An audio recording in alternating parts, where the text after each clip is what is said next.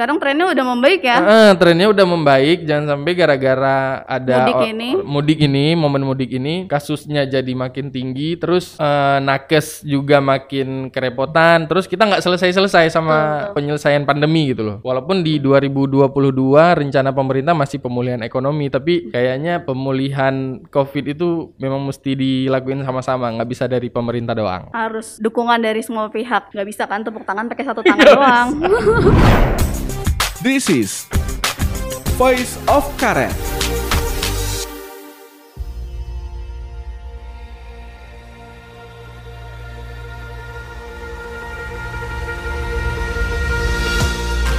Halo sobat bisnis, berjumpa kembali di program Voice of Karet, obrolan ringan para awak redaksi bisnis Indonesia yang disiarkan langsung dari markas besar kami di Karet Tengsin. Episode kali ini saya Fitri Santina Dewi mengampu desk eh, nasional, mengcover isu politik, hukum, viral dan sebagainya.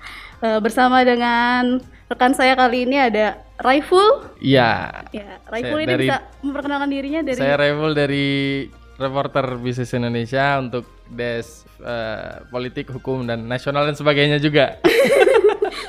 Oke, jadi kita sekarang mau bahas apa full? Nah, ini kan mumpung lagi mudik ini kak. Jadi eh, aku denger-dengar kayaknya Kak Vina, eh Kak Ina satu dari sedikit banyak orang yang nggak mudik. Betul.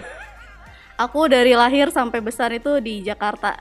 Oke. Jadi eh, selama puluhan tahun ini ya nggak pernah mudik yang nggak ngerasain itu gimana mudik bermacet-macetan di jalan itu aku nggak pernah ngerasain.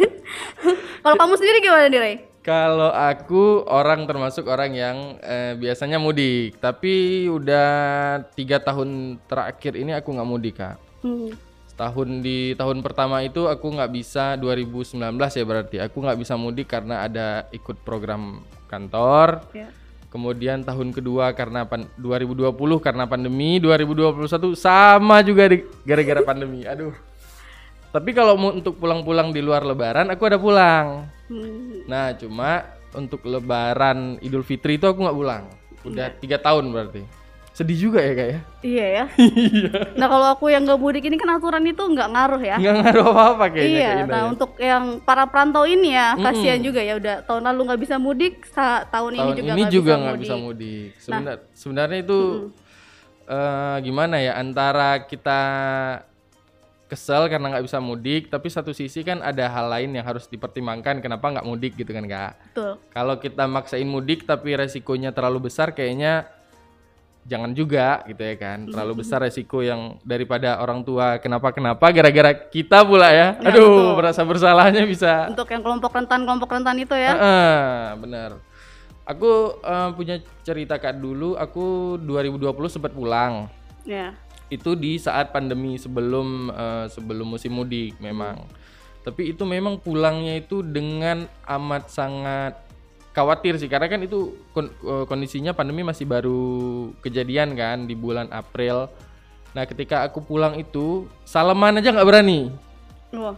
Jadi sampai pulang ke rumah itu masuk lewat pintu ke belak pintu belakang, langsung mandi segala macam, baru kemudian salam. Itu juga aku nggak berani keluar rumah benar-benar selama 14 hari. Karantina ya? saking, saking, saking takutnya kan. Karena daripada daripada itu aku memilih untuk nggak tidur di kamar lagi. Nah di mana tuh? Jadi di ruang tamu gitu kak. Karena Oh. khawatirnya adik-adikku bisa kena gara-gara aku gitu kan. Karena kan kita tahu ada carrier itu kan bawa kita bisa bawa virus tapi eh kita nggak sadar gitu OTG ya kalau istilah sekarang. Tuh. Oh. Nah selama dua tahun gak mudik ini berarti di ibu kota ya ya? Itu Iya. kegiatannya apa aja tuh untuk ngisi waktu? Eh, biasanya kalau tahun lalu aku mengisi waktunya tidur doang kan. Kayaknya untuk tahun ini pergi-pergi lah, jangan tidur-tidur lagi. Apalagi eh mungkin bisa di Jakarta ini bisa manfaatin ke beberapa, bisa pergi ke beberapa tempat lah biar nggak suntuk gitu kan kak. Nah soal pergi ke beberapa tempat ini kan nuai polemik ya. Iya benar itu Karena dia. objek wisata ini dibuka, banyak yang protes kenapa mudik dilarang, objek wisata dibuka. Nah menurutmu gimana itu Ray? Itu sebenarnya dilema dilematis juga sih karena eh, dianggap kan pemerintah kayak nggak konsisten kan dengan kebijakannya dia dia kalau memang mau benar-benar ngendalin pandemi yang ngendalin aja gitu Tapi kalau dengan ada dibuka, ini menurut aku ya pribadi ya. Tapi kalau dengan dibuka eh, pariwisata, eh, tapi mudik dilarang, itu kan kontradiktif kan. Satu nggak boleh ke mana-mana untuk mencegah penularan dan mencegah kerumunan. Satu lagi ya udah men- eh, memang memberikan tanda kut eh, apa ya eh, tanda kutip memberikan keleluasaan untuk kerumunan baru di tempat wisata gitu loh kak. Iya. Nah, kalau menurut kak Ina gimana? Nah, kalau menurutku juga eh, sama itu rada kontradiktif ya. Mm, Karena kalau dilarang ya larang aja semua yang Mm, bisa sekalian berisiko kan? menimbulkan kerumunan. mm. Kita nggak bisa jamin kan di tempat wisata itu beneran eh, bisa jaga prokes atau enggak, bisa Benar. jaga kapasitasnya atau enggak gitu kan kita nggak pernah tahu kan, apalagi Hmm. udah euforia juga kan. Gara-gara vaksin ya. Ya, nah itu dikhawatirkan bakal tetap bablas juga nih di tempat objek wisata. Jangan sampai kita nanti jadi kayak India kan. Iya, itu kayaknya jadi pelajaran eh, dunia lah ya. In- bagaimana India merasa sudah percaya diri dengan vaksinasi, kemudian membiarkan ada perayaan keagamaan yang melibatkan 6 juta orang ya atau 600 ribuan orang itu. Iya. Kemudian gara-gara itu sekarang 1.300an orang meninggal per hari ya kak. Ya, sekarang total kasus sudah tembus 21 juta ya. 21 juta. Ya, udah urutan kedua setelah Amerika Serikat ini. Kayaknya populasinya jadi turun drastis loh itu kak. Waduh, ya itu sedih banget sih. Sedih banget Parah sih sebenarnya. kalau ngeliat itu horor sih. Bahkan epidemiolog pun bilang ini udah kayak zona perang untuk eh, tenaga medis. Kasihan juga gitu tenaga medisnya ya nanganin pasien kayak gitu. Betul, belum lagi kan eh, eh, kapasitas rumah sakit bukan kapasitas pelayanan rumah sakit di India itu kayaknya makin berkurang gara-gara pandemi ini. Nah, aku menarik tak kemarin itu eh, Satgas itu kan sempat ngela- kan ngelarang mudik ya. Mereka juga ngingatin bahwa eh, fasilitas kesehatan di di daerah itu belum memadai, Kak. Jadi kalau seandainya kita maksa mudik, kemudian tiba-tiba ya mudah-mudahan enggak ya menularkan penyakit ke orang lain, itu yang bakar kerepotan itu fasilitas kesehatan. Apalagi fasilitas kesehatan di beberapa daerah masih Belum rata ya. belum rata, belum rata. Paling kan Jawa aja gitu ya kak ya, atau beberapa daerah di Bali gitu sih. Ya, ini bakal jadi beban pemerintah daerah malah nanti ya. iya, jadinya Kalau nekat mudik, daerah. kasihan juga pemerintah daerahnya Iya. ini. Tapi memang tahun ini orang pada banyak yang memaksa mudik sih kak. Aku nggak tahu kenapa ya. Cuman kalau tahun ini aku ya udah legowo aja. Yang aku agak sedikit miris kawan-kawan teman-teman yang mungkin memaksa mudik itu ada yang eh, mereka terpaksa lewat jalan tikus yang bener-bener jalan tikus loh kak di pegunungan tadi aku udah lihat di sosmed soalnya Eh, ada juga yang naik truk kan ya Ya, yang Naik truk truk sayur, sayur. ya. itu lagi heboh di sosial media ya. Keciduk juga itu akhirnya. Ciduk lagi ya ampun Iya. Nah, kalau bicara soal mudik ini juga kan sebenarnya pemerintah nggak kurang-kurang ya kalau kita lihat udah sosialisasi ya. Betul, kalau sosialisasi Tapi kayaknya- pada nekat mudik ini kira-kira apa memang karena udah tahun lalu nggak bisa akhirnya sekarang nekat atau kira-kira kayak apa gitu ya? Hmm, bisa jadi ya kayak salah satunya mungkin karena ada yang eh, tahun lalu barangkali belum sempat mudik ya.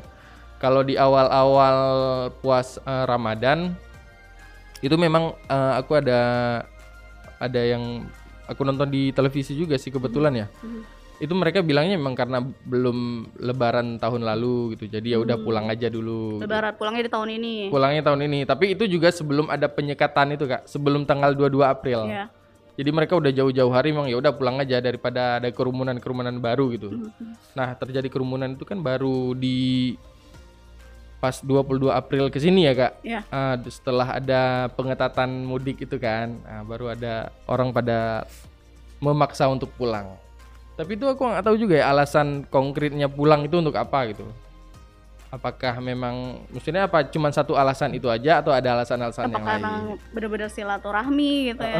Itu Padahal kan bisa juga lewat video call ya. Iya. Sekarang teknologi tuh udah canggih gitu. Kayaknya aku tahun ini bakal memanfaatkan itu ya. Siapkan kuota ya. Wajib Iya. saudara. Ray, kalau kita lihat juga nih kan ada sedikit perubahan ya dari kebijakan pemerintah tahun ini ya. Ra- Sudah lebih jauh-jauh hari gitu ngeluarin larangan ini. Tapi kira-kira kalau dilihat implementasinya itu sudah cukup baik dari tahun lalu atau atau, atau belum ya? Kalau aku sih ngelihat dengan masih ada yang nekat nih masih entah salahnya di mana gitu ya. Hmm, hmm, hmm. Kalau secara aturan, secara kebijakan menurut aku udah bisa ya, tapi implementasinya itu kan belum karena masyarakat biasanya agak sulit kan untuk diatur secara rata mau mengikuti aturan-aturan pemerintah, apalagi eh, di sisi lain barangkali ini barangkali ya eh, masyarakat juga akhirnya eh, nggak mau dengar pem- aturan pemerintah karena sikap itu kak kontradiktif tadi gitu. Satu sisi dia melarang mudik, tapi di sisi lain dia membuka pariwisata. Barangkali itu ya, itu kan jadi hal yang bikin kepercayaan publik juga hilang gitu. Makanya ya ya udahlah pulang aja pemerintah aja masih digini gini. Barangkali kayak gitu. Tapi aku nggak tahu sih alasan ininya gimana. Padahal kalau kita lihat negara-negara lain ya yang mungkin sudah mengalami lonjakan kasus atau gelombang kedua, gelombang ketiga COVID itu memperketat gitu supaya masyarakatnya nggak mudik di jelang Idul Fitri ini. Seperti Turki Benar. misalnya lockdown total dia malahan. Total. Mm. Malaysia juga udah melarang kan Benar. warganya untuk mudik. Nah Betul. Indonesia ini juga sebenarnya ya udah melarang ya, tapi dari kita ngutip Jokowi sendiri udah bilang ya kira-kira ada sekitar 18,9 juta Mm-mm. penduduk yang, Yang masih bakal nekat mudik. Masih itu nekat besar mudik. banget itu ya. gede banget loh itu 18 juta bayangin ya walaupun persentasenya kecil ya kak Kecil ya hanya sekitar 17% dari total penduduk. Ah, tapi secara angka kan bukan angka yang kecil kan apalagi Iya betul. tapi aku karena mudik ini mem- aku gak tahu ya kalau aku perkirain bakal ada lonjakan sedikit lah gara-gara karena ada orang yang memaksa mudik ini Nah, ya itu kan biasanya setelah mobilitas tinggi, kemudian naik penularannya, jadi ada lonjakan kasus, itu kan yang dikhawatirkan ICU nanti iya jadi iya rumah sakit Betul. rumah sakit kolaps, Betul. ICU juga penuh. Karena kayaknya belajar dari tahun-tahun lalu kan gitu ya kak. Maksudnya eh, tah- kenapa pemerintah tahun ini melarang mudik itu kan karena mudik di tahun lalu kan. Ya, tahun lalu kan orang tahun lalu. tahun lalu itu wah parah parah banget itu pada mudik kemudian gara-gara mudik lonjakan kasusnya itu gede banget gitu kan. itu juga terjadi di libur-libur panjang termasuk libur anak sekolah ya kalau nggak salah ya tahun lalu ya kak. Ya, termasuk juga libur Natal. libur Natal baru. ya orang pengen pulang atau pengen ke tempat wisata minimal setelah itu kan menimbulkan kasus-kasus baru gitu ini soalnya ini lagi landai-landainya nih kak Sekarang trennya udah membaik ya. Heeh, trennya udah membaik jangan sampai gara-gara ada Mudik ini. mudik ini momen mudik ini kasusnya jadi makin tinggi terus eh, nakes juga makin kerepotan terus kita nggak selesai-selesai sama penyelesaian pandemi gitu loh Ya, Walaupun di 2022 rencana pemerintah masih pemulihan ekonomi, tapi betul. kayaknya pemulihan COVID itu memang mesti dilakuin sama-sama, nggak bisa dari pemerintah doang. Ya, harus dukungan dari semua pihak. Betul, betul. Nggak bisa kan tepuk tangan pakai satu Iya, tangan doang. Nah, Kak Ina kalau lihat dari dari tahun lalu sama tahun ini gimana? Tadi kan kalau aku kan pandangannya kayaknya ada yang orang bersikap malas ya sama pemerintah. Kalau menurut Kak Ina gimana secara kebijakan dan secara uh, di lapangannya gimana gitu loh penerapannya? Ya, kalau menurut aku emang harusnya dipukul rata sih, nggak usah dibuka juga objek wisata menurut aku ya, Mm, mm, mm, supaya nggak ada ya, ya polemik gini, jadinya semua ya nggak ada alasan lagi untuk nggak patuh terhadap Mm. pelarangan mudik ini, Bener, karena bener. ya udah semuanya juga memang dilarang, semua diperketat gitu loh demi kebaikan bersama. Jadi orang nggak ada alasan gitu ya? Iya. Nggak bikin alasan, wah ini wisata aja dibuka, masa nggak boleh pulang mhm. kali gitu ya betul. kayaknya. Hmm, Oke. Tapi kan Baik. masalahnya memang banyak dikritik juga nih. Ini jadi kritik Mm-mm. pemerintah ya karena Mm-mm. pemulihan ekonomi ini kan presiden juga berkali-kali nekanin gas dan rem itu harus imbang. Betul. Kesehatan dan ekonomi itu harus seiring ya, nggak boleh sejalan. kesehatannya membaik, ekonominya memburuk gitu kan. Oh gitu. Atau mungkin kar- karena itu ya eh, pemerintah makanya membuka Nah, tapi harusnya tidak mengorbankan dari sisi kesehatannya juga. Kita betul. Oh, belum iya. tahu ini pemerintah kesiapannya seperti apa. Mm. Jika nanti sewaktu-waktu ada lonjakan ya. ada lonjakan baru. Karena, ini tetap ada yang nekat kan? buktinya ada yang nekat. Eh, apalagi kan aku ber- aku kayak apa ya? Aku khawatir di beberapa tempat pariwisata juga barangkali nggak siap-siap amat juga kak menampung Iya.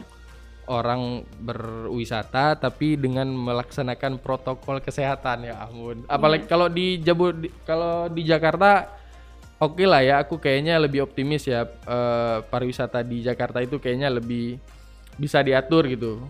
bagaimana dengan daerah-daerah lain atau daerah-daerah yang tidak terpantau gitu loh kak Mhm.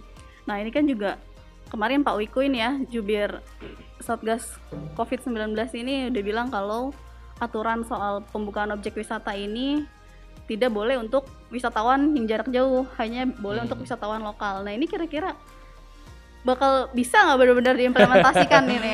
Iya, itu dia ya. Karena kan eh eh, aku karena orang yang pulang ke kampung halaman juga banyak orang yang lolos dari penyekatan kan Ya. Kak. Nah, bagaimana dengan pariwisata? Bisa jadi kan dari daerah-daerah lain juga. Apalagi kayak kita yang paling dekat tuh Jabodetabek lah.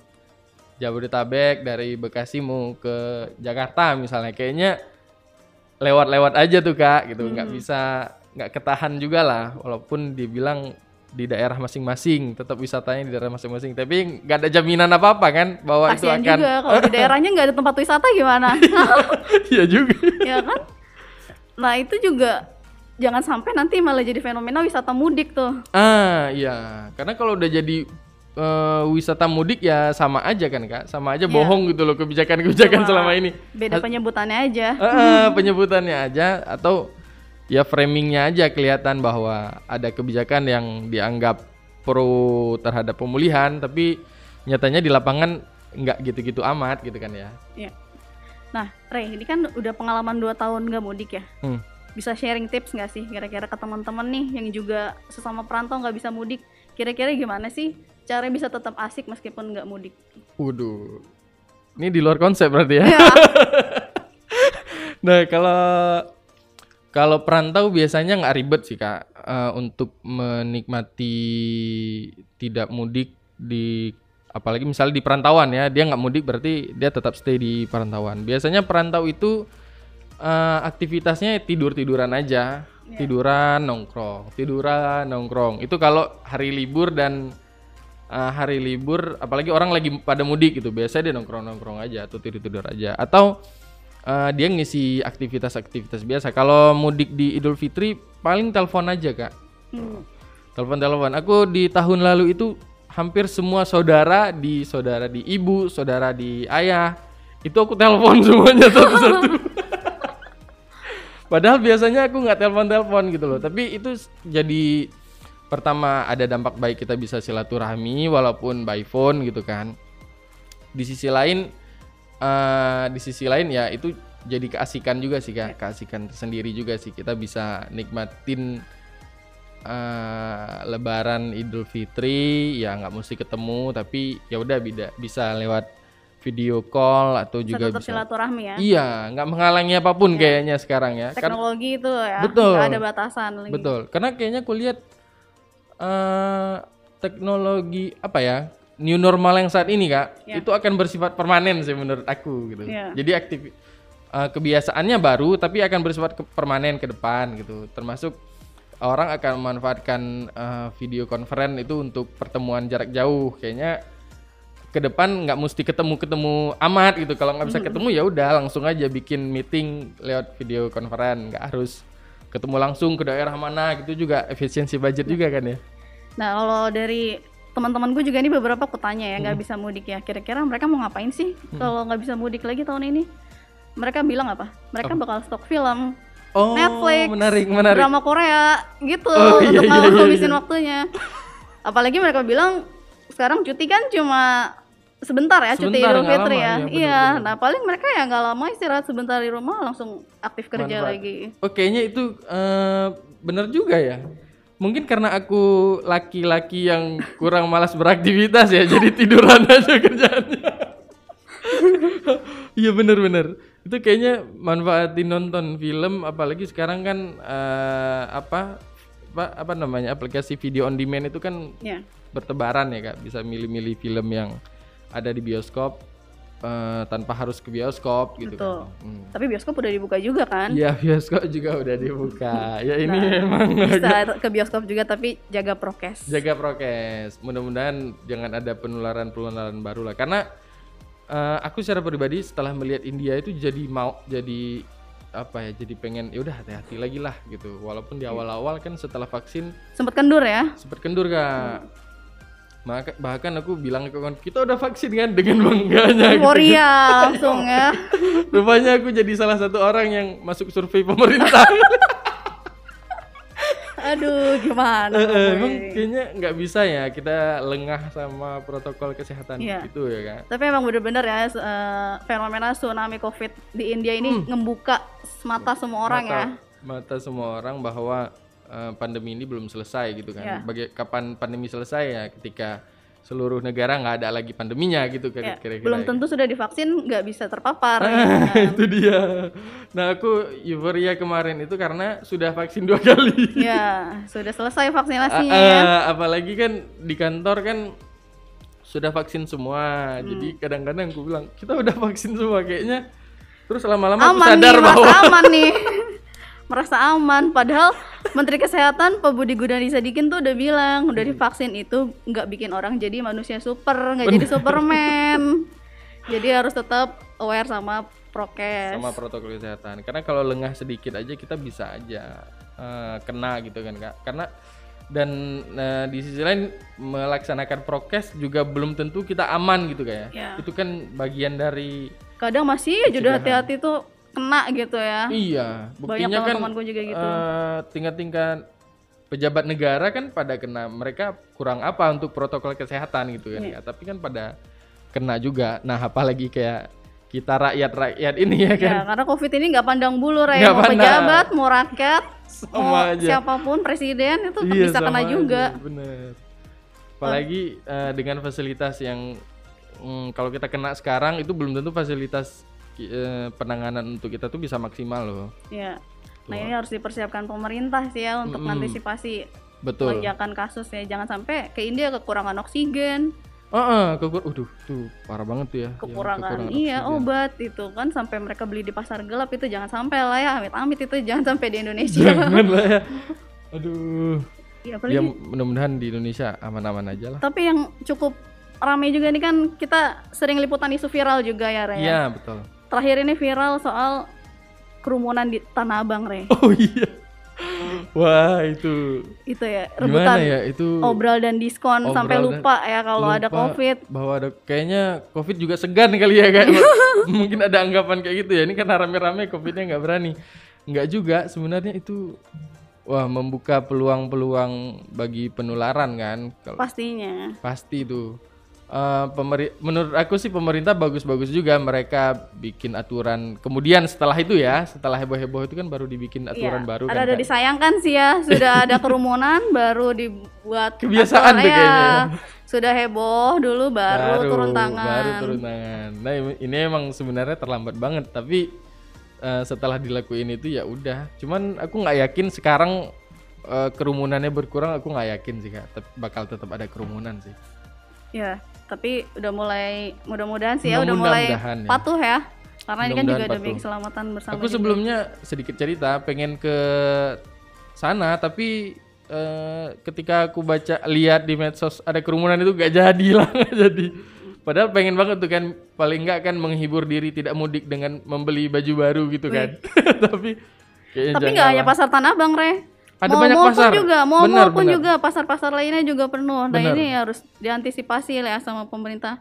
Mm-mm. Ini apalagi jelang Hamin berapa Idul Fitri nih. THR udah turun. udah turun Pasti, pasti, orang kan mau belanja. konsumsi bakal Ya, naik, naik. gitu kan kak mau nggak mau lah bakal bakal belanja lah aduh tapi eh, pada akhirnya ya secara terus menerus memang selain diingatkan sama pemerintah kita sendiri memang mesti ingat juga bahwa protokol itu tidak hanya sekedar istilah aja gitu kan kak Harus benar-benar diimplementasikan bener-bener ya. kita lakuin gitu di rumah atau di apalagi di luar di kampung-kampung itu kayaknya perlu lah kalau lebih berbahaya ketika kita kena tapi kita nggak tahu Ya.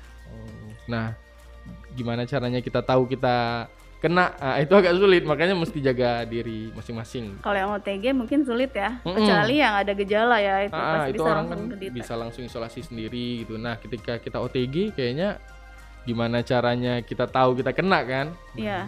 Dan masalahnya di pasar Tanah Abang kemarin itu juga banyak pengunjung maupun pedagangnya juga nggak pakai masker Hmm, hmm, kan selain Sampai jual ke trotoar kan, jualan Nah, di trotoar gitu iya. kan. Aduh. Tahu bilang itu. ya Nggak, nggak tahu bilang. Nah, kalau aku sih akalinnya ya untuk belanja karena belanja baju baru ini kan udah jadi tradisi tiap lebaran Iya, ya. betul. Udah jadi kebiasaan kita betul, kan. betul. Sekarang kan udah ada nih, ada subsidi dari pemerintah untuk subsidi ongkir. Betul. Nah, itu sebenarnya bisa dimanfaatin sih untuk Sangat kita bisa belanja online di e-commerce. Kalau Betul. Ray sendiri gimana? Akhirnya setelah nggak jadi ke Tanah Abang, milih belanja online atau? Iya, sudah mulai akhirnya aku belanja di e-commerce. Iya. Karena e-commerce eh, pertama kadang-kadang ada diskon flash sale gitu kan, yang jam 12 malam itu. Wah, sampai begadang dong. nah, aku Dapat kadang-kadang banyak diskon gak tuh? gak lagi banyak diskon tapi sayangnya aku nggak dapet ya. Jadi aku beli yang normal-normal aja. Nah, ada diskon-diskon kecil, udahlah bisa. Nah, dari jadi mending di rumah aja. Apalagi sekarang kayaknya untuk e-commerce eh, lebih gampang ya kayak klik Ya. klik klik klik udah sampai gitu kan. Ya. Tunggu satu dua hari nyampe gitu. Tergantung kita sih kadang-kadang kalau kita pengen experience makanya kita ke pasar gitu kan atau ke mall gitu. Kalau Kak Ina berarti lebih ke e-commerce-nya. Iya Belanja dong. di Pastinya. Cari aman deh. Wah, iya benar-benar. Tapi memang belum nggak semua juga ya paham teknologi, apalagi kan yang senior senior ini ya ibu-ibu bapak-bapak ini bingung gitu gimana caranya. Gimana Mungkin cara ini ya yang harus gitu ya. ya yang harus lebih diedukasi dan disosialisasiin lagi ya. Betul betul. Eh, kadang-kadang kalau di Jabodetabek boleh lah ya orang nggak bisa diedukasi ya. Kalau di daerah kan belum. Kalau di daerahku apalagi gitu kan masih ada orang-orang yang nggak percaya sama COVID. Tuh. Ya itu. Itu, aduh nggak tuh bilang. jadi pekerjaan berat pemerintah itu. Iya, jadi pekerjaan berat juga sih. Padahal udah jelas-jelas ya banyak kasus. Mm-mm, mm-mm. Makanya kalau di daerah mana gitu ya ada istilah itu kak percaya covid enggak Eh, tapi kalau ada bantuan sosial terima Oh, gitu kak di mana ada peluang ya. Iya, ya, yang- situ kita manfaatkan. yang menguntungkan aja nggak nggak gitu juga tapi ya kan nah kalau covid ya memang memang ada mau nggak bisa dinafikan gitu jadi kalau mau ambil bansos ya percaya juga lah sedikit-sedikit Iya. atau matuhilah prokesnya Kemarin kan juga sempat heboh ya yang sholat di masjid pakai masker itu di malah diomelin Iya, suruh buka di- masker. Di mana itu kayak? Di Bekasi atau Depok? Bekasi ya? Bekasi ya. Oh iya, itu di Bekasi. Terus ada juga yang di mall malah membodoh-bodohi iya, orang yang pakai masker. orang pakai masker. Kayaknya kenapa ya ada Iya. fenomena-fenomena orang-orang yang seperti ini ya? Ya. Kok aku pengen ngomong yang enggak-enggak tadi. Jadi ya disayangkan banget ya ada yang kayak Iya. gitu gitu. Karena dengan dia melakukan itu tuh nggak ngerugiin dirinya sendiri aja, nggak Iya. bahayain yang orang lain loh. Bener. Dan yang aku nggak habis pikir ya kak, ini kan sosialisasi ini udah setahun lebih loh. Iya. Maksudnya kok masih ada yang gini-gini gitu kan sangat disayangkan. Nah, karena gitu. Salah satu jadi concern pemerintah juga ini masih banyak hoax Ray soal vaksinasi, Mm-mm, soal mm-mm. eh, COVID itu sendiri. Ini Betul. Kominfo ini sebenarnya udah banyak juga nih take down konten-konten itu. Betul. Tapi muncul lagi, muncul lagi. apa ya motivasi orang untuk eh, menyebarkan informasi hoax itu ya itu Nah, entahlah. eh, itu juga nggak tahu Eh, tapi yang pasti umumnya eh, kabar-kabar bohong itu di grup keluarga biasanya kan Wah, iya. wah Grup WhatsApp ya, Wah, jadi grup- sumber. Kadang aku sampai cerewet sama orang-orang rumah ya, harus dicek dulu kebenarannya, iya sumbernya. benar aku Kadang sam- karena kita jurnalis, Ray, akhirnya kita jadi kayak tukang cek fakta nih. iya kita iya. Eh, ini bener nggak? eh, ini bener nggak? Gitu kan. Terus apalah fungsi internet? iya makanya ya tinggal padahal tinggal di copy ya kan Iya. di paste ke pencariannya si Google gitu kan bakal muncul Tapi ya udahlah ya, sebagai tugas kita jurnalis, jurnalis memang juga. harus ya nge- nyampein informasi yang memang Nyampein benar. ya. Walaupun Meluruskan kadang-kadang kena informasi cibiran juga ya. Ya. Kadang juga dibilang so tahu malah. ya tapi karena untuk kebaikan ya nggak apa-apa lah Nggak apa-apa kita sampein ya eh, apa-apa ya mudah-mudahan kalau pendengar eh, broadcastnya bisnis Indonesia juga bisa bantu-bantu untuk menyebarkan informasi yang menyebarkan benar ya. informasi yang benar gitu. Kalau kira-kira ragu dengan kabar-kabar yang bermunculan lebih baik cek dulu. Iya, sebelum pemerintah juga udah berkali-kali menyampaikan ya ada beberapa situs-situs resmi yang bisa diakses. Mm, ada bener, situs dari Satgas, Bener. Kominfo, semua bisa diakses. bener, gampang banget Ya. Itu demi mencegah pikiran yang tidak-tidak ya. Ya. Daripada galau kan vaksinasi. Bener gak bikin lumpuh? Iya.